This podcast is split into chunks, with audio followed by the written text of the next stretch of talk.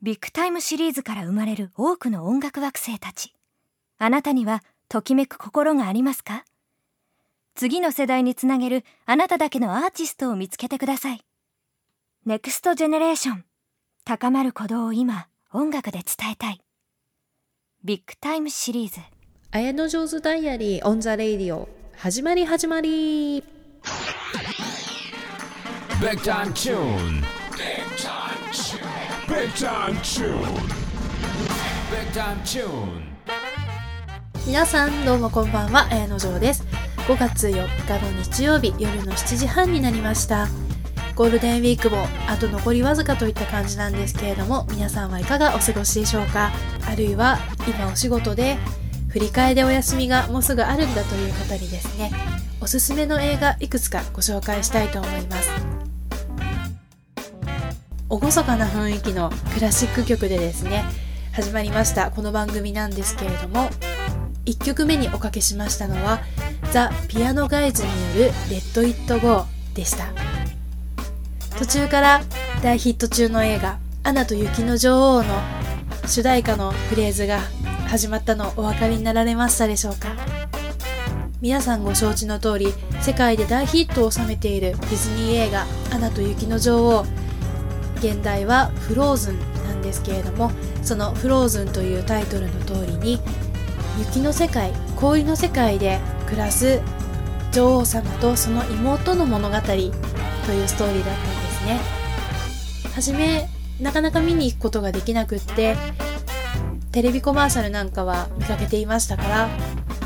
どんな内容かな小さい子向けのお話なのかなと思っていろいろ予想していたんですけれども、まあ、仕事上で会う機会の多い年上の男性たちが盛んにすごい良かったよ。まだ見てないの。早く見に行くといいよっていうふうに教えてくださって。なるほど。今回のこの映画はそういった普段お父さん業が忙しい世代の男性の方たちのハートも捉えるような何かキラッとくるものがあるのかなと思って急いで見に行ったんですね。そしたらその姉妹まあプリンセス2人ですよね。王女から女王様になったお姉ちゃんの方とあとは妹の方ととっても見た目が愛らしいですしまた彼女たちをサポートするような動物とか王子様とか男の子とかいろいろ出てくるんですけれどもどの登場人物も非常に魅力的でしてあれもうエンディングになっちゃったっていうぐらいすごく集中して見ることができました。字幕版の方だったんですけれども「レッド・イット・ゴー」というその大ヒット曲は女王お姉ちゃんの方が歌うんですね。イディナ・メンゼルという人がやっていましてセリフの言い回しも上手ですしメロディーに合わせてセリフを言う部分いわゆるミュージカルの醍醐味ですね。本当に映像の美しさと相まって非常に映画を引き立てていました。それではここでお聴きください。イディナ・メンゼルで「レッド・イット・ゴー」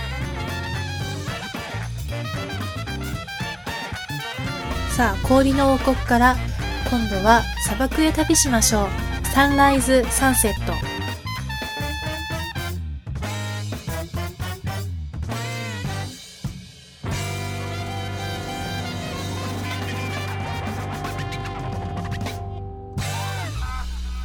このサンライズサンセットという曲は複数の男性が合唱という形で一緒に歌ってるようなんですけれども、何とも言えないミステリアスな雰囲気が漂ってますね。この曲を知ったのは中学生の時だったんですけれども、ピアノの発表会の余興で、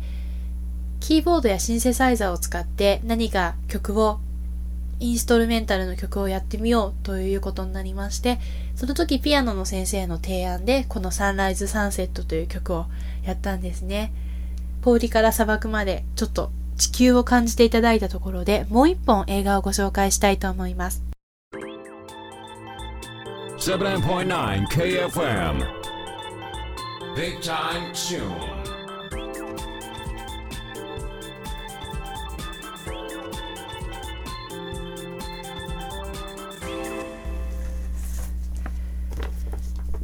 私はいつもですね、映画の公開情報っていうのは映画館そのものでキャッチしてくるんですね。映画の本編が始まる前の予告編、あの部分を非常に楽しみにしています。その公開日未定であったとしても、チラシが置いてあることもあるんですよね。そういうので、もうすぐこの映画がやるんだなっていうのを確認してくるんですけれども、ネイチャーという映画をご紹介したいと思います。世界最高峰のネイチャードキュメンタリー制作チーム、BBC アースとハリウッドの画期的な 3D テクノロジーが出会い、人類がまだ知らない大自然の王国を体感させる映画が誕生した。噴火する火口の近くとか、凍りついた山とか、あとは深い海の底なんていうのはなかなか自力では行くの難しいと思うんですけれども、つぶさに、しかもすごく大きな拡大画像なんかで、世界の地球の様子を見ることができたりしますよね。大きいスクリーンだからこその醍醐味じゃないかなと思うんですけれども、ネイチャーの一つ前のシリーズ、2007年にアースという映画があったのはご記憶にありますでしょうか？アースは確か渡り鳥にカメラをつけて渡り鳥がどういうふうに地球を渡っていくのかというのに密着した映画だったかと思うんですけれども子供の時からちょっと鳥に興味がある私ですので空高く飛んでいる鳥たちの人生をですねスクリーンで見れたということでとても印象深いんですけれどもね BBC アースというその制作チームにとってはアースが2本目の作品、ネイチャーが3本目の作品らしいんですけれども、最初のディープブルーというタイトルの映画もすごくヒットしたんですよね。うっかり見損ねてしまったので、レンタル屋さんで借りてきてでも見てみたいなと思っています。